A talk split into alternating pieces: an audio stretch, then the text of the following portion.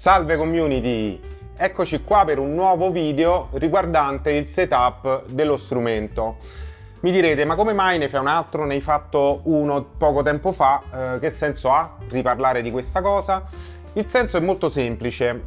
Quando io faccio video di questo genere non mi preoccupo mai troppo di dire tutto quello che c'è da dire, tutto lo scibile umano riguardo a quell'argomento. Molto semplicemente io documento una cosa che faccio e cerco di condividere con voi quelle che possono essere delle mie prassi, in questo caso tenendo anche presente che ho detto più volte che questa è una cosa che riguarda gli liutai, il mondo della liuteria, è un argomento liuteristico e io non sono un liutaio, però ho anche detto che è molto importante che un bassista sappia gestire in autonomia il setup dello strumento. Quindi cosa è successo? Che chiaramente nello scorso video ho parlato di un po' di cose, ma ho dato la priorità al discorso pulizia fret e nutrizione della tastiera in palissandro, magari parlando un po' di meno dell'aspetto di regolazione del manico. E giustamente alcuni di voi mi hanno fatto degli appunti, ma non è completa questa guida, eccetera eccetera. Qualcun altro mi ha fatto domande tipo la distanza del pick up dalla corda e altre cose, quindi mi sono detto devo cambiare le corde sul mio LVDL, ok? È un 5 corde, è un 24 tasti e ha la tastiera in acero, quindi è un basso completamente diverso dal Fender Jazz Roadworn su cui ho fatto il setup nel precedente video. Quindi che facciamo? Condividiamo anche questo bel setup e cerchiamo di tenere presenti tutti gli appunti che mi sono stati fatti, le domande eccetera eccetera, cercando di creare un video che magari compensi un po' l'altro, andando a toccare quegli argomenti che non avevamo toccato o approfondito relativamente. E quindi bando alle ciance, ci vogliamo fare insieme questo setupino? Partiamo! Magda, per l'amor di Dio, fermati! Ma scusa Furio, ma che cosa ho fatto? No, non si dispongono i bagagli dentro una macchina così! Prima cosa, si smontano le corde, come al solito. Ovviamente vedete che anche qui c'ho il mio solito tappetino da palestra, di mia moglie, ripulito e utilizzato. Il mio solito poggiamanico fatto col rotolo dello Scottex imbottito, molto molto amatoriale, ma ci piace così. E quindi procederei con lo smontaggio corde, se siete d'accordo. Via!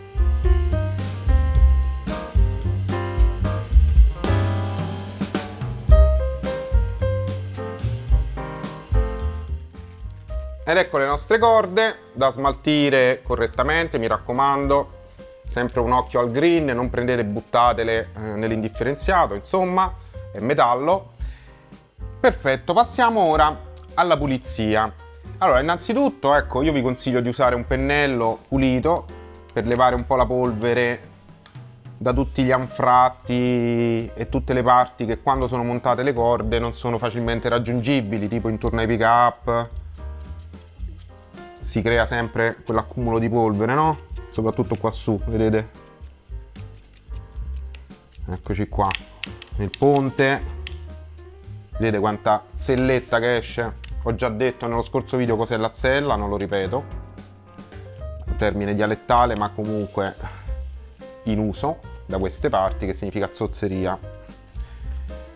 Quindi facciamo anche cultura linguistica su Bass Community, soprattutto del centro Italia, diciamo così, e un po' del sud Italia. Io sono un po' a cavallo, no? Perché sono originario della provincia di Latina, appunto, in particolare del Basso Lazio. Sono nato a Formia, dove c'è molta influenza campana, mettiamola così, però vivo a Latina ormai dagli anni 90, diciamo così, quindi, ho studiato a Roma, quindi centro Italia, ecco il termine giusto, centro barra sud. Veniamo a noi, la tastiera in acero, in questo caso è una tastiera in acero verniciata. Allora, se le tastiere che hanno legni porosi, tipo appunto il palissandro, è ideale nutrirle, io ho consigliato l'olio di lino cotto, poi ci sono tante scuole, c'è chi dice l'olio di limone, la Martin per esempio, celeberrima casa costruttrice di chitarre che sono uno standard, sconsiglia l'olio di limone perché contiene una parte acida che può essere aggressiva per i fret. Poi vai a sapere, le scuole sono tante, ok? Alcuni liutai invece sconsigliano l'olio di lino cotto, come vi ho già detto. Io sono sempre per la via empirica, gli strumenti sono vostri, siete voi che sapete se volete sperimentare e cosa funziona meglio. Quindi, detto ciò, sull'acero, soprattutto se è verniciato, ma anche se non è verniciato, non vanno messi oli di quel tipo. Perché? Perché non è un legno che va nutrito, è un legno che ha un poro molto stretto, quindi fondamentalmente se ci mettete l'olio di lino cotto vi ributta tutto fuori, così come anche l'ebano, eccetera eccetera. Sono legni che semplicemente vanno puliti esattamente come il resto del basso, ok? In questo caso, essendo verniciato, lo tratto proprio come il resto del basso, quindi non c'è manco bisogno di andare con olio di gomito. Qui c'è semplicemente bisogno di usare un polisher apposta. Io vi ho già fatto vedere che ho questo Gibson Pump Polish, però ce ne sono una quantità spropositata di polisher in commercio, compratene uno qualsiasi e andate pure tranquilli. Io utilizzo una carta tipo Scotex, ma che non abbia una grana eccessiva, cioè abbastanza flat, ok, e morbida, in questo modo non graffia in nessun modo, ok, e semplicemente prendo, spruzzo e pulisco. Questo è quanto. Se volete potete usare anche semplicemente un panno in microfibra, quello diciamo io lo uso più quando il basso è praticamente con le corde montate, quando vado a fare questo lavoro utilizzo il polisher, che è la cosa migliore. Non c'è bisogno qua di andare con l'alcol o cose più aggressive, semplicemente perché la tastiera appunto è verniciata, quindi fondamentalmente si pulisce facile in questo modo, senza andare a grattare, senza andare a fare cose particolari, ok?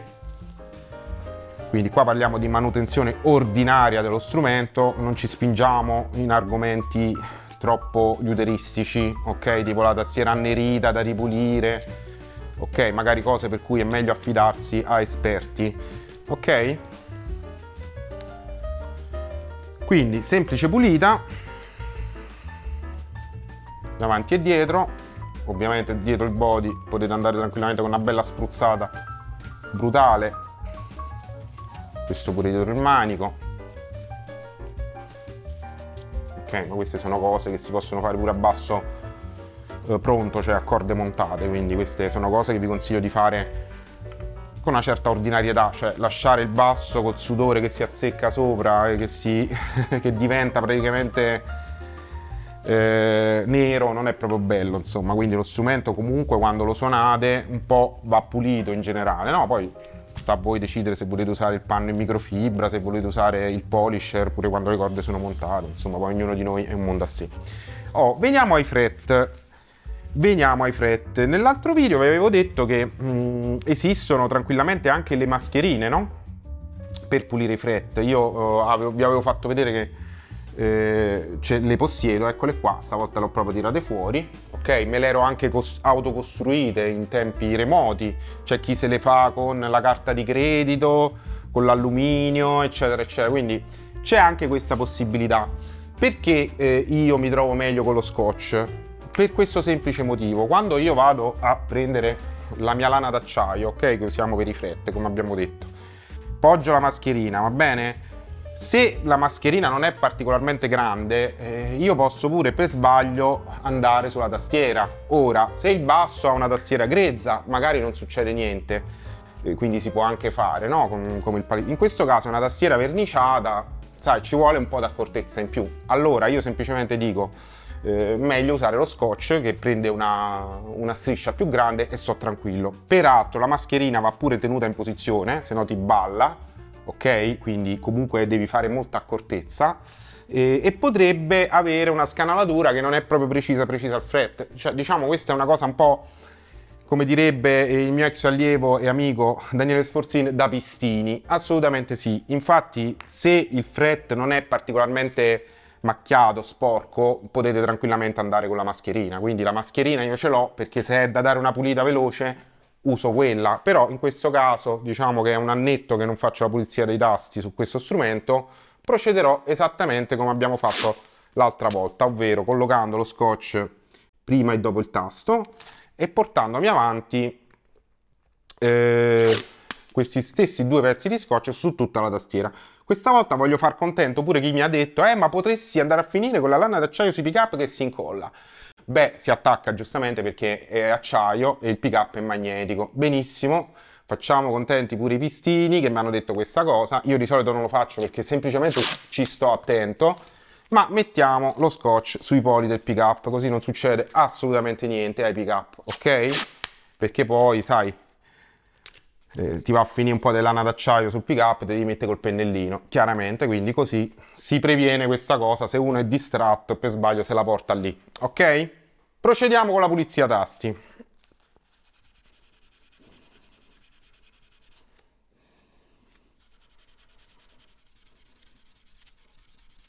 Vedete, usare due belle strisce di scotch, no? Ti consente proprio di attaccare lo scotch e fregartene completamente, di mantenere, di fare il staccorto, proprio brutalmente reggi la paletta e via, capito? Perché uso lo scotch? Semplicemente per questo, perché essendo io anche un po' maldestro tendo insomma a proteggere più del dovuto, quindi, ma voi fate pure come meglio credete.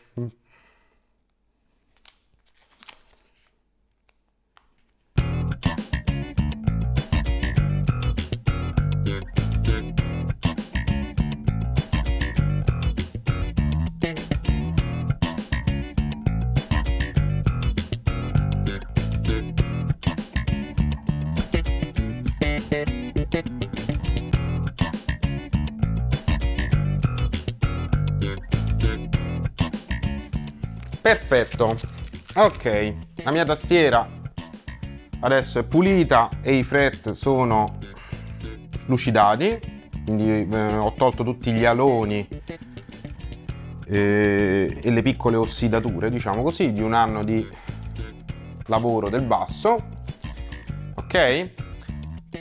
E ovviamente l'ho fatto nel modo che più mi piace. Peraltro, ecco, un'altra cosa che volevo dirvi: se acquistate queste mascherine, che come ho già detto possono essere utili magari per pulire al volo i fret, secondo me, se non sono particolarmente sporchi, se volete fare lavoro veloce come fanno gli utai, tenete presente che se le acquistate così a occhi chiusi potrebbero poi non andare bene su un 5 corde o su un 6 corde. Per esempio questa mascherina che ho acquistato su internet, adesso non mi ricordo bene dove, sugli ultimi fret non gliela fa, ok? Vedete? Perché è piccola, è stretta, quindi gli ultimi fret non li va a coprire. Voi direte, vabbè, i primi li faccio con questa e gli altri li faccio con lo scotch, però ecco, assicuratevi se l'acquistate che sia adatta a 5 o 6 corde, se avete un 5 o 6 corde. In questo caso parliamo appunto di un 5 corde, quindi c'è anche questa problematica che con lo scotch non si ha. A questo punto vado a sgrullare il tappetino con i 40 gradi all'ombra che ci sono fuori, quindi speriamo di sopravvivere, e torniamo per continuare il nostro setup. Controllo cinghie dentate, controllo punterie, controllo freni, controllo tubazioni di scarico, controllo cuffie e manicotti, controllo livello acqua. Procediamo col montaggio delle corde. Eccoci qua.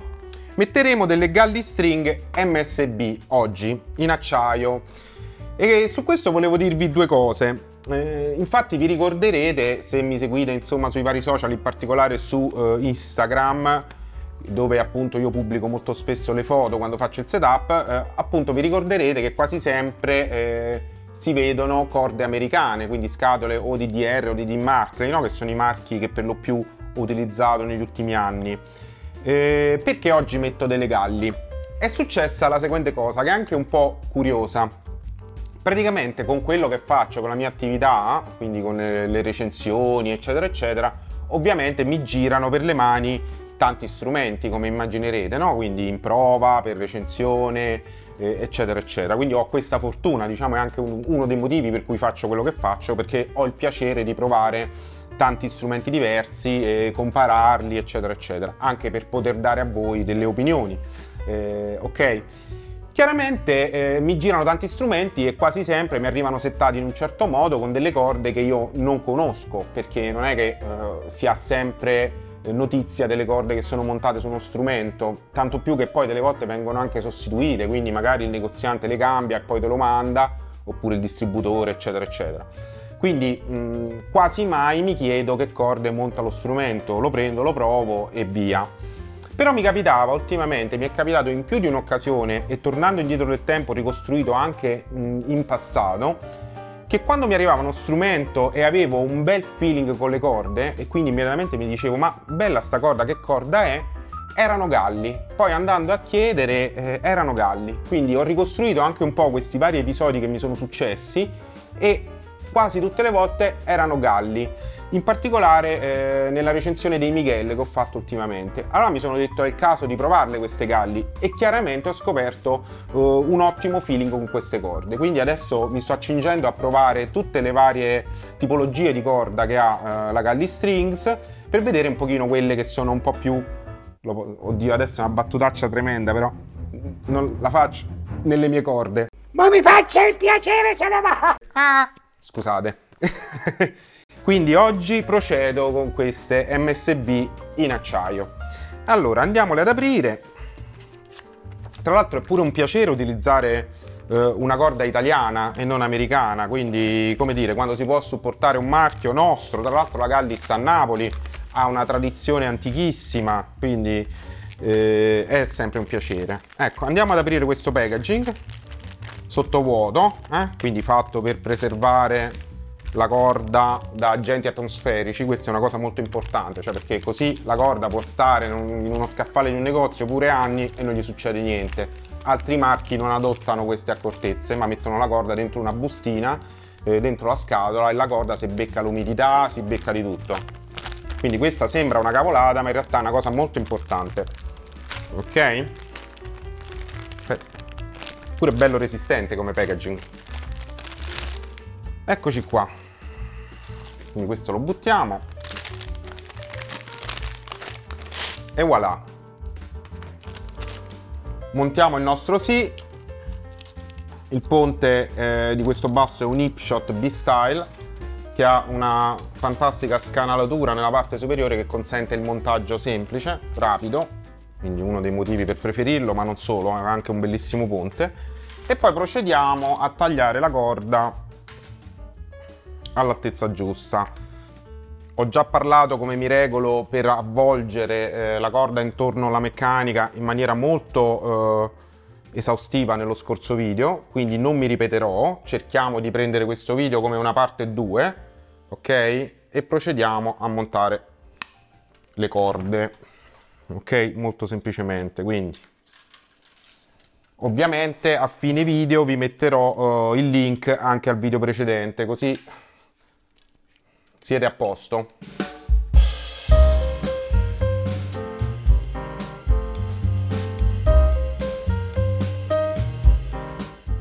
Ok, il sì diciamo è un po' la corda più rompiscatole su un 5 corde, quindi questo setup parla appunto di 5 corde, quindi l'altra volta stavamo su un 4, perché è una corda che ovviamente ha una sezione bella grossa, ok? Quindi bisogna prevedere bene quanti avvolgimenti darle, che non siano troppo pochi, ma che allo stesso tempo siano proporzionati rispetto alla meccanica, che in questo caso è una meccanica con un perno piccolo, ok? Ci sono pure quelle con il perno più grosso tipo Fender, queste sono Hipshot ultralight come meccaniche, hanno un perno piccolo, sono caratterizzate da questo perno piccolo, quindi bisogna prevedere bene gli avvolgimenti. Chiaramente con un po' di esperienza è una cosa che si fa tranquillamente.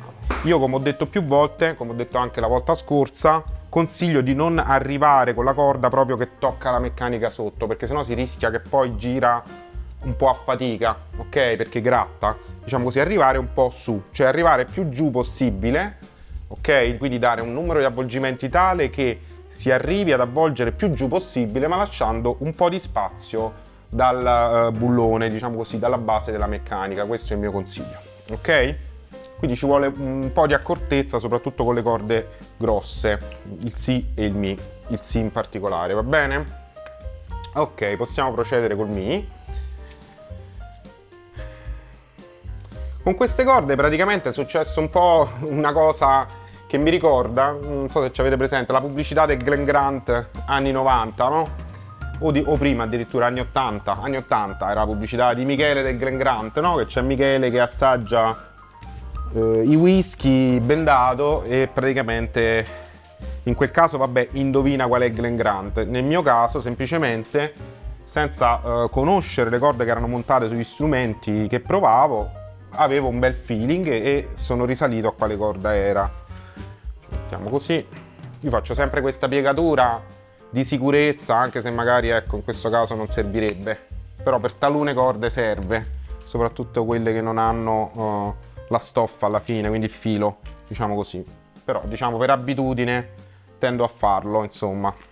Bisogna solo stare attenti a non fare torsioni strane, cioè che la corda sia stesa bene, che non faccia un twist più di tanto, capito? Questo è abbastanza importante. Però se il ponte è buono, prevede già questa cosa, quindi non vi fa, non è che vi fissa la corda e quindi poi ve la andate a storcere, diciamo così. Diciamo la cosa viene abbastanza naturale, che la corda trova il suo gioco e un po' la sua posizione, diciamo così. Bisogna solo essere bravi, ma questo viene con un po' di esperienza, a prevedere gli avvolgimenti e quindi come si andrà a posizionare sul perno. Ecco, questo sì, questo sì. Questa è un po' l'esperienza, ragazzi, perché poi le linee guida che danno, no? 8 cm qua, 8 cm là, quelle vanno bene perché cosa? Quando poi, per alcuni standard forse, ma non sempre, no? Perché cambia il perno, cambia il diametro della corda, lo spessore della corda, quindi è molto individuale. Cioè queste sono quelle cose che uno deve imparare a fare un po' a occhio, più che andare su quello che legge scritto, capito? Quindi quello che è importante è che faccia, secondo me, almeno 3 avvolgimenti, 2-3 avvolgimenti, quindi il più possibile, che vada abbastanza giù. Ecco, se non va abbastanza giù, uno se la tira giù così, vedete? L'allenta, la tira giù e cerca di farla scendere il più possibile, insomma, no? In modo che faccia un bell'angolo, ok?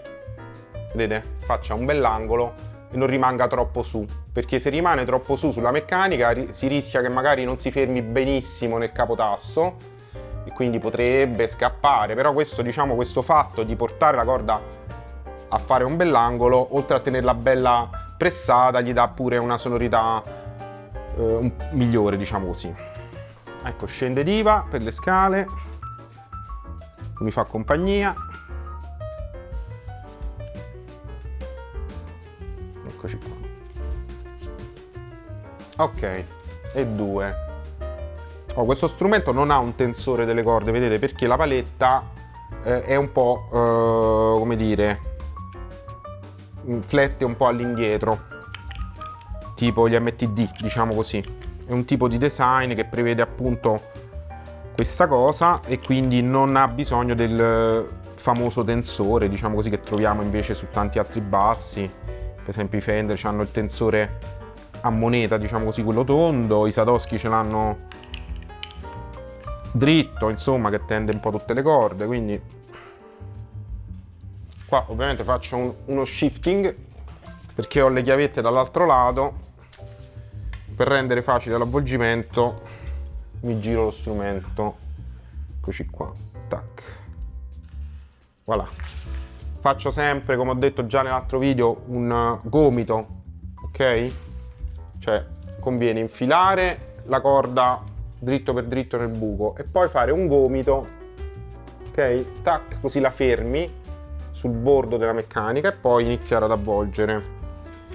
Come si dice, ripetuta juvant, mi pare? Cioè ripetere non fa mai male, no? Che se poi mi scordo di qualcosa pure in questo video, già arriveranno i messaggi per dirmi: ah, ma non hai detto che? Ho detto, vabbè, quindi niente. Volete prendermi come l'enciclopedia? Prendetemi, non lo sono. Sono uno che suona e condivide, tutto qua. Quindi prendetemi sempre con le molle, ok? Chiedete a gente più esperta. Poi se quello che ho detto vi torna utile, usatelo, se no, come dire, traete le vostre conclusioni, no?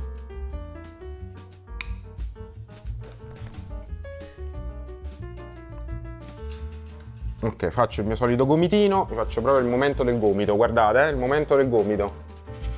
Sto qua, track, ecco, non mi è venuto, così. Track, ok, questo è il momento del gomitino e poi inizio a girare.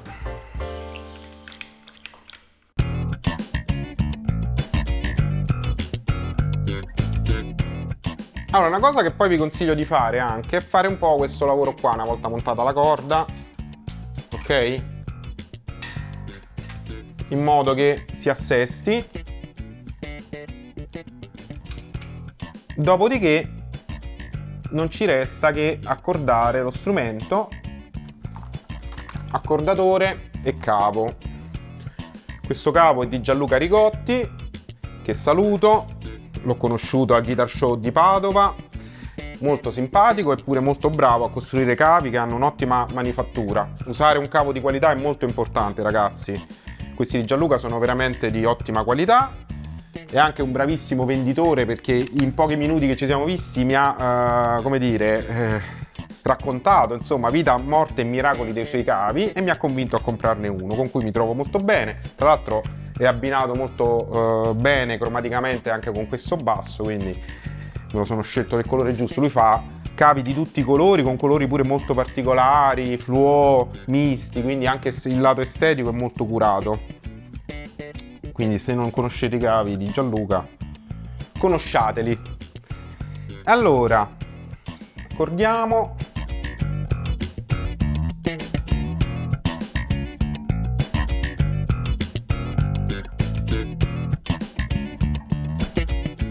Allora, l'altra volta, ecco, qualcuno mi ha fatto l'appunto di non essere stato abbastanza esaustivo sulle regolazioni del manico. Stavolta cercherò di esserlo, andando a comprendere anche il discorso regolazione dei pick up e ovviamente le problematiche inerenti il 5 corde, che non è un 4 corde.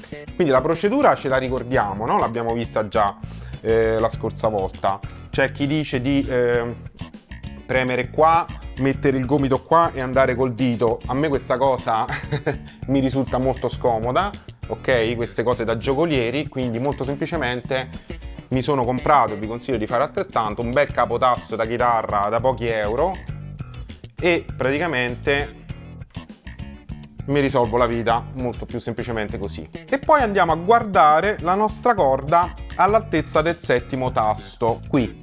Andiamo a guardare la distanza fra corda e frette, e ovviamente la possiamo anche valutare con uno spessimetro, che è questo qui, ok? Se non riusciamo a farlo ad occhio, però è una cosa che, diciamo, con l'esperienza si fa tranquillamente anche ad occhio.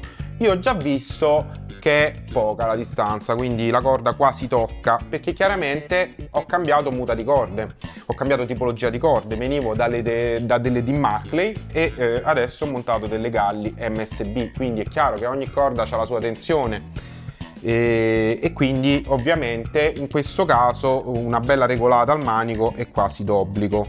Quindi come mi regolo io? Ho già detto che, e lo ripeto perché vogliamo essere completi, che ci sono delle regolazioni suggerite nel mondo Fender, diciamo che è più o meno lo spessore di una carta di credito, ok? Un 0,80 per capirci, quindi quasi un millimetro, un po' meno di un millimetro, che secondo me è abbastanza grosso come spessore, cioè abbastanza tanto, ecco. Sicuramente viene suggerito anche perché non sempre la tastatura di bassi di fabbrica è perfetta, quindi oggi con tutte le accortezze che ci sono nella liuteria, anche nelle fabbriche, insomma, che non sono più quelle degli anni 80, quindi le tastature consentono sicuramente di abbassarsi e quindi di mettere la tastiera più dritta. Io in genere mi regolo molto al di sotto, poi dipende dagli strumenti. Strumenti come questo, che sono moderni, mi piacciono con il manico bello dritto e poi ovviamente mi consentono di mettere un manico bello dritto. Altri strumenti, tipo, che ne so, il P51, strumenti Fender, fenderiani, diciamo, Fender o fenderiani di concept più vintage, ovviamente hanno altre tolleranze, quindi uno deve un attimino un po' capire anche come regolarsi a seconda dello strumento, a seconda della muta di corde, tutta una serie di cose. Quindi in generale, ecco, su questo strumento mi sono sempre potuto permettere manici belli tirati, quindi mi regolo, vado direttamente con uno 0,25. Quindi si fa questo lavoro, si preme, si mette in verticale e si va con lo spessimetro a valutare nel punto giusto, chiaramente essendo molto precisi, a non inclinare.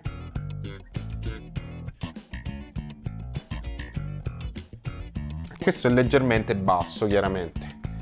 Quindi che faccio? Se la, come dire, l'altezza è poca, come in questo caso, vado ad agire sul truss rod. In questo caso questo truss rod si regola con una brucola. Ci sono altri truss rod che si regolano con un cacciavite o con qualcosa di dritto perché hanno una specie di rondella con dei buchi, quindi poi dipende dai truss rod. Ci sono quelli che si accedono da sopra, quelli che si accedono da sotto, quelli che purtroppo si accedono smontando il manico dal body perché se no non ci si arriva.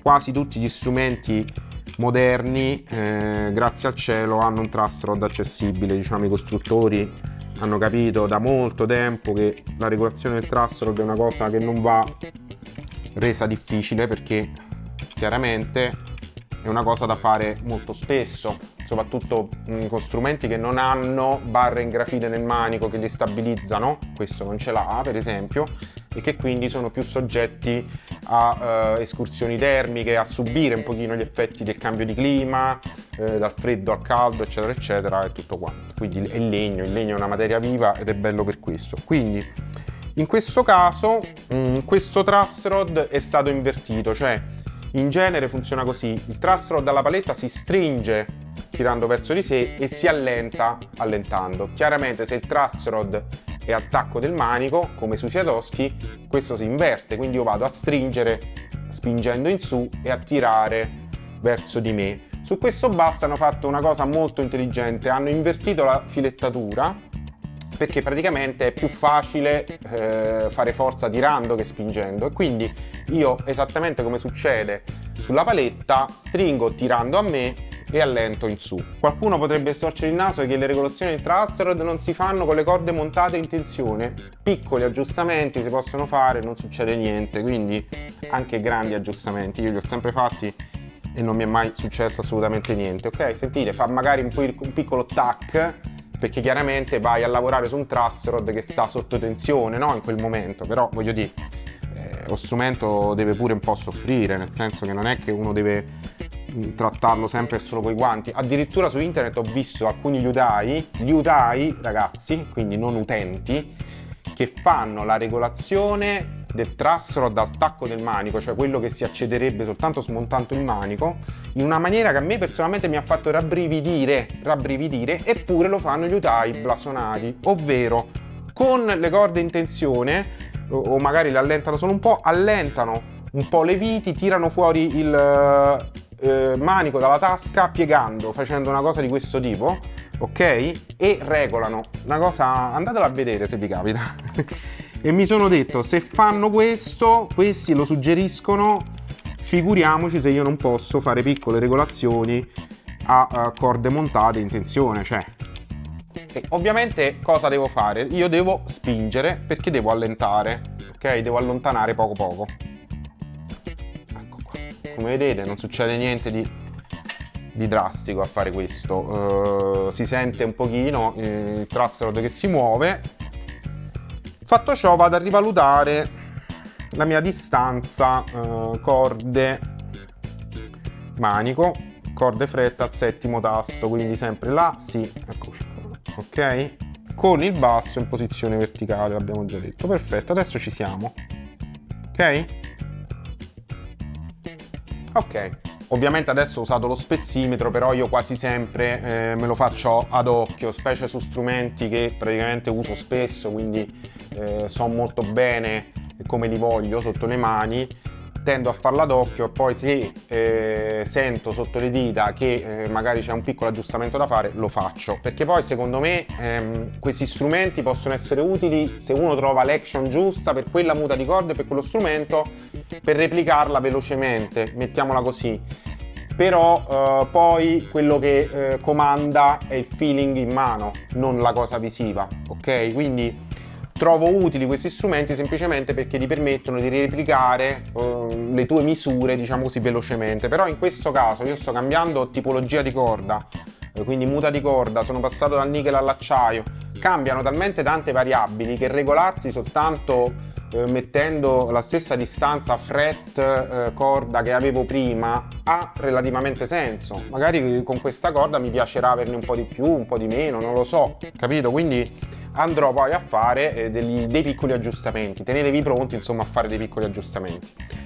Quello che invece tendo a non cambiare e quindi a fare in maniera abbastanza, tra virgolette, matematica, è la distanza corda fret all'ultimo fret. Diciamo che quella, anche per praticità, grosso modo me la faccio proprio con questo strumento ormai, che è praticamente uno strumento che contiene tutta una serie di ruler che mi consentono rapidamente di individuare la distanza in maniera numerica, precisa, matematica.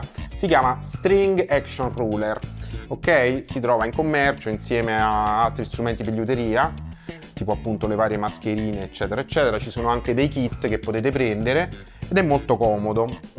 Ovviamente cercate la parte in millimetri. E io mi affido a questi ruler che sono qui, cioè a questi indicatori qua, perché sono molto comodi. Vedete? Faccio vedere questi rettangolini neri, li vedete?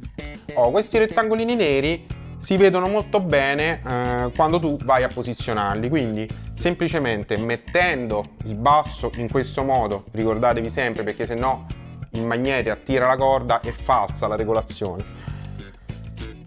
con il capotasto, quindi senza preoccuparsi di dover premere, uno si mette e guarda l'altezza corda fret agli ultimi tasti. Ora c'è da dire che questo è un 24 tasti, quindi questa misurazione la andremo a fare più avanti rispetto per esempio a un 20 tasti, a un 21 tasti, a un 22 tasti, ok? Ovviamente terremo conto anche di questo. Io in genere mi regolo più o meno allo stesso modo, perché? Perché se lo strumento è 24 tasti vuol dire che è più moderno e in genere io sullo strumento più moderno tendo ad avere le corde un po' più basse. Se è un 20 tasti magari è un Fender, è un po' più vintage, quindi la corda un po' più alta ci sta, quindi mi regolerò grosso modo così come avevo fatto per il Fender Jazz nello scorso video, quindi tenendo l'ultima corda, la corda più sottile, la prima corda, pardon, ha un'altezza di circa 2, là erano 2,25 se non mi sbaglio, ma 2,25, quindi 2 va bene. E in questo caso però abbiamo anche il Si, quindi qua arriverò a circa 3 mm sul Si, ok? Quindi 2, 2,25, 2,50, 2,75, 3. Così abbiamo fatto proprio una cosa che praticamente va ad assecondare la curvatura del manico, ma ovviamente andando ad alzarsi un pochino sulle corde basse, quindi che hanno ovviamente bisogno di più altezza perché è una corda che vibra di più rispetto alla piccola, no? E in questo modo ci regoliamo molto facilmente con questi gradoni che vanno appunto di 0,25 in 0,25. Quindi ci mettiamo qua e valutiamo se abbiamo i 3 mm. Se non li abbiamo, perché chiaramente abbiamo in questo caso cambiato scalatura di corde, quindi la corda è diversa, ci mettiamo con una brucola in questo caso e abbassiamo poco poco la selletta. Come si abbassa la selletta con la brucola? Si infila la brucola e si ruota in senso antiorario, senso antiorario abbasso, in senso orario alzo, ok? Rimisuro sempre così e abbiamo i nostri 3. Giro e vado a fare lo stesso, magari invertendo anche il capotasto mobile. Non servirebbe, però per precisione lo facciamo. Siamo sicuri che afferra bene qua. Eccoci qua. Vado a misurare sul Sol. E sul Sol ci siamo. Abbiamo i nostri 2 mm. Ovviamente poi procedo a misurare le altre corde. Quindi io il Re qua lo metto a 2,25. Il La lo metto a 2,50, il Mi lo metto a 2,75 grosso modo, ok? Questo è da abbassare leggermente, chiaramente dobbiamo cambiare la scalatura di corde, quindi abbassiamo poco poco il Mi.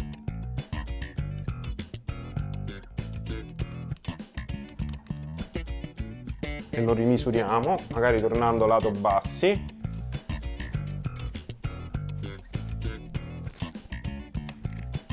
Tiro sulla corda col pollice e guardo così, vedete? C'è questo lavoro qua. Tiro sulla corda col pollice e così riesco a vedere esattamente se la distanza fret-corda mi va a comprendere bene il rettangolino che mi indica 2,75 e c'è un po' di spazio, quindi c'è da abbassare un altro po'.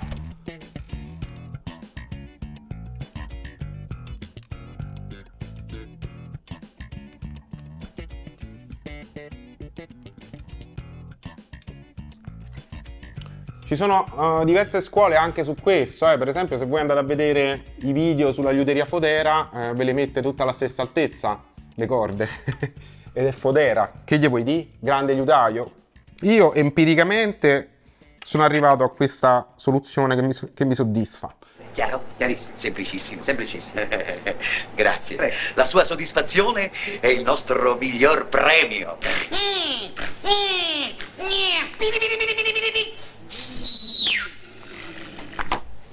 Piuttosto che fare il gradino, no?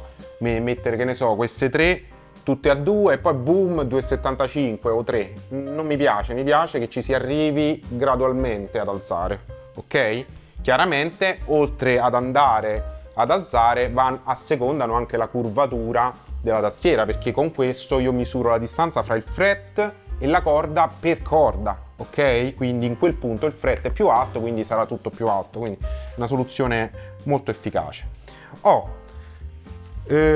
Voglio dire due cose che avevo omesso nello scorso video sulla regolazione del truss rod e sulla regolazione dell'action. Le voglio dire per completezza, perché qualcuno mi ha fatto l'appunto: non hai detto queste cose, sono importanti.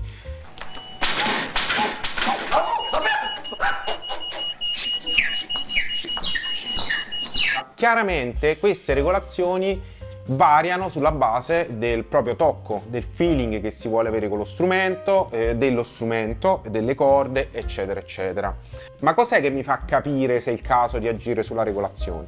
Chiaramente per il mio modo di suonare la tastiera non deve friggere, cioè non si devono verificare le cosiddette fritture. Queste. Attenzione che piccole fritture in acustico senza il basso collegato vanno anche bene, nel senso che se non è una frittura, un buzz, diciamo così, che esce nell'amplificatore, è anche tollerabile, ok? Chiaramente queste prove fatele col basso amplificato, se no secondo me non hanno tantissimo senso. Quindi per il mio modo di suonare non devo sentire corde che frustano. Ovviamente ci possono essere dei gusti anche qua, nel senso che c'è a chi piace il clang, no? Cioè la corda che sbatte sul fret quando pizzico e quindi magari tenderà a mettere un'action più bassa. A chi non piace questa cosa tenderà a un'action un po' più alta. In generale, per capire bene se il rapporto fra action, quindi altezza delle sellette, e relief, ovvero relief, la curvatura del manico, cioè come il manico è un pochino concavo, diciamo così, perché è chiaro che il manico è un pezzo di legno che laddove sottoposto alla trazione delle corde tenderà a imbarcarsi a fare una curvatura, va bene? Con il truss rod noi compensiamo questa curvatura e lo riportiamo giù. Chiaramente deve sempre rimanere un po' di curvatura, altrimenti la corda mi frusta. In particolare se il relief non è abbastanza sentirò praticamente una corda che frusta soprattutto nei primi tasti, nella prima parte della tastiera. Quindi se sento delle corde che frustano in questa zona è il caso di allentare un pochino il truss rod. Se le fritture sono su tutta la tastiera invece può essere una combinazione sia fra truss rod e action, quindi è un po' da vedere tutto. Infine, se sono prevalentemente nella parte alta, magari è più un discorso di action da alzare, ok? Queste sono un po' delle linee guida che vengono date. Io personalmente mi regolo sempre anche in maniera molto empirica, cioè faccio varie prove e cerco di capire qual è la regolazione giusta per me. Ok, detto ciò, poi va anche considerato che ogni strumento è una cosa a sé e se ho dei buzz o non ho dei buzz dipende anche dalla tastatura, dal livello della tastatura, cioè se ci sono delle fritture su un particolare tasto che non riesco a neutralizzare, cioè quel tasto mi frusta sempre ed è quel tasto che mi frusta, magari è quel tasto che ha qualche problema, quindi va rettificato. Quindi bisogna anche capire quando il problema non è l'action e il trussrod, diciamo così, ma è una tastatura non perfetta e quindi quello strumento non tollera un'action particolarmente bassa e va o alzata l'action oppure portata all'aiutaio e fatta fare una bella rettifica alla tastiera. Quindi ci può stare anche questo caso. In linea di massima comunque vi posso dire che nel 90% dei casi, anche oltre, problema di frustaggio, diciamo così, si risolve con una regolazione giusta e con una tecnica corretta. Quindi non ci dimentichiamo che poi c'è anche il discorso tecnica che deve essere corretta. Se io ho una mano di un fabbro, magari è pure il caso di talvolta di alleggerire il mio tocco, insomma. Direi che ho toccato un po' tutti gli argomenti questa volta che non avevo toccato. Ne manca uno che pure mi è stato richiesto parecchio, che è la regolazione dei pick up, e voglio toccare anche questo argomento, anche se è una cosa che io raramente faccio perché mi è sempre stata bene, insomma, quella che mi è stata fatta da aiutai oppure quella che mi sono trovata sullo strumento quando ho acquistato. Però come ci si regola? Oh mamma mia, ecco, come vedi il furgone è rientrato. Adesso però conviene fare un controllo anche di questa sotto, perché sicuramente si è schiacciata una valvolina, capisce? E poi lucidarla così non conviene, glielo dico subito, non viene bene. Chiaramente qua non c'è bisogno di essere così sottili, nel senso che è una regolazione più grossolana quella dell'altezza dei pick up. Perché? Perché comunque il pick up genera un campo magnetico e capta la vibrazione della corda, e se voi ce l'avete uno 0,25 più giù, uno 0,25 più su, cambia poco. Un modo molto empirico per capire se il pick up è troppo alto o troppo basso è suonare e valutare le differenze di volume fra le varie corde. Cioè, se io suono e sento che praticamente le corde alte suonano molto di più di quelle basse, è il caso di alzare un po' il pick up lato bassi, viceversa alzarlo lato alti. Quindi mi regolo anche su l'uniformità, ok, fra le varie corde.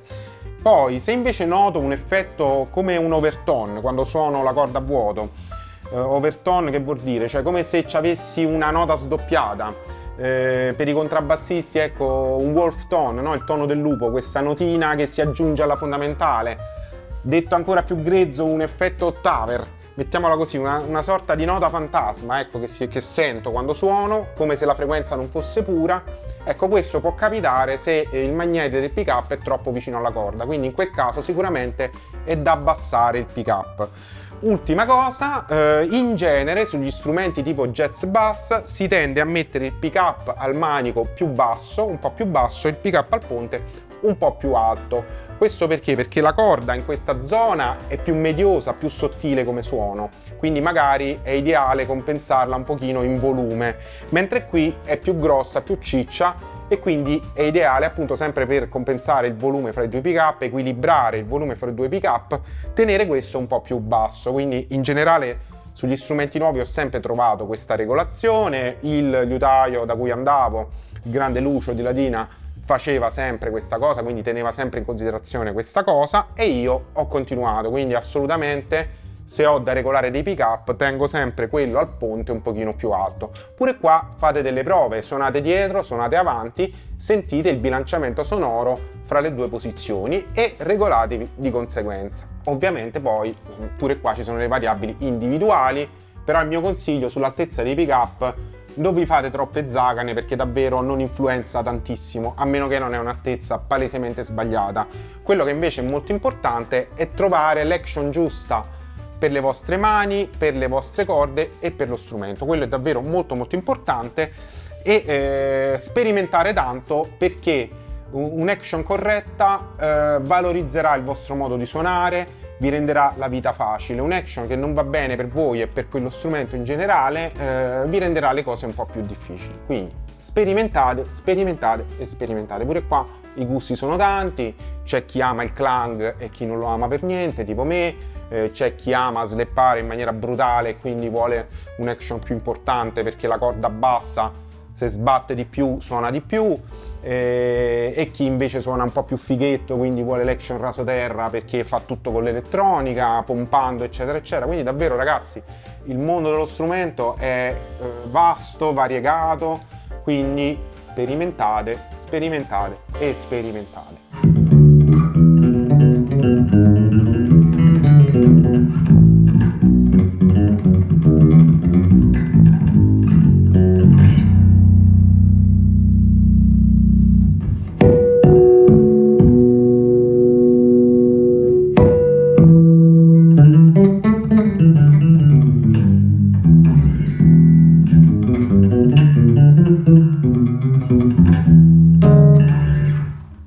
Fatto un veloce sound test che mi ha confermato la correttezza del setup per le mie manacce, nonché che il fatto che queste corde mi piacciono davvero molto perché hanno una bellissima sonorità, molto piena, molto morbida, piena di basse, quindi ho dovuto compensare meno con l'elettronica rispetto a prima su questo strumento che è un po' povero di basse di suo perché ha camere tonali, è leggero, è tutto in acero sia la tastiera che il top, quindi è uno strumento che sulle basse fatica un po', quindi di solito compenso mettendo le basse a palla sull'elettronica e questa volta l'ho dovuto fare meno del solito, quindi a dimostrazione che queste corde tirano fuori più basse. E poi mi piacciono molto per il feeling che mi danno sotto le mani, cioè hanno la tensione giusta per me, cioè che mi consente di fare bending e tutto senza fatica, al tempo stesso però non essendo troppo morbide per le mie mani, quindi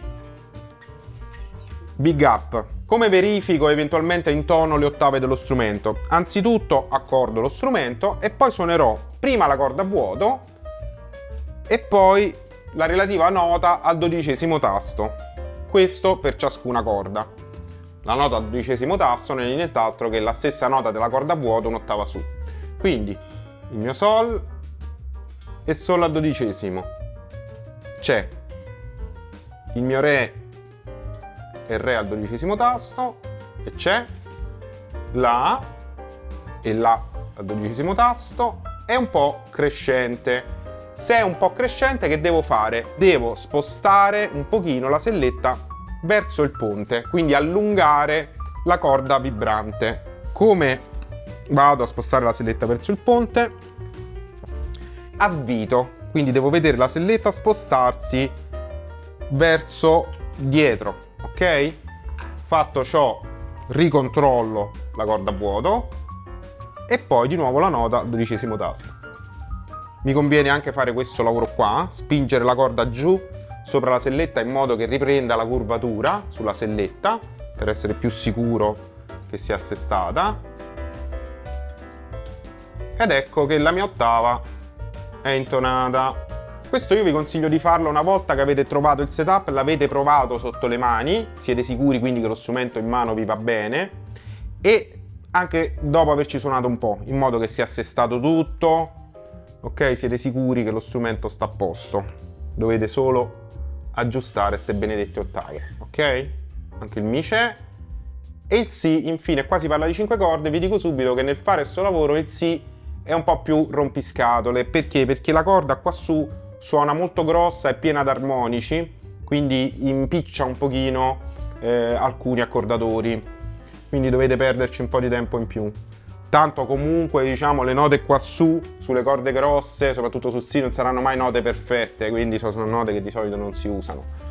È difficile che suona una corda di si qua su, cioè il 5 corde ha senso se la corda di si la suoni nel range che manca al 4 secondo me, quindi quando si può usare le corde del 4 che sono contenute nel 5 e poi se ovviamente serve scendere si scende, però difficilmente un 5 corde rimane bello sulla corda di si salendo da ste parti.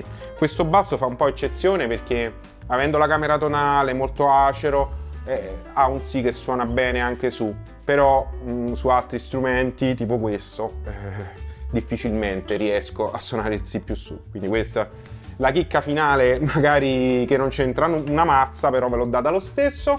Non mi resta che salutarvi, ringraziarvi per avermi seguito, se non siete iscritti al canale iscrivetevi, attivate la campanella e lasciate pure un like. Se avete domande da farmi su tutto quello che vi ho mostrato, cose che magari anche stavolta non ho detto, che magari mi sono sfuggite, se ho la possibilità di precisare eccetera eccetera, o in commenti o in un prossimo video lo farò, e quindi lasciate un commento al riguardo, molto volentieri vi risponderò. E alla prossima community!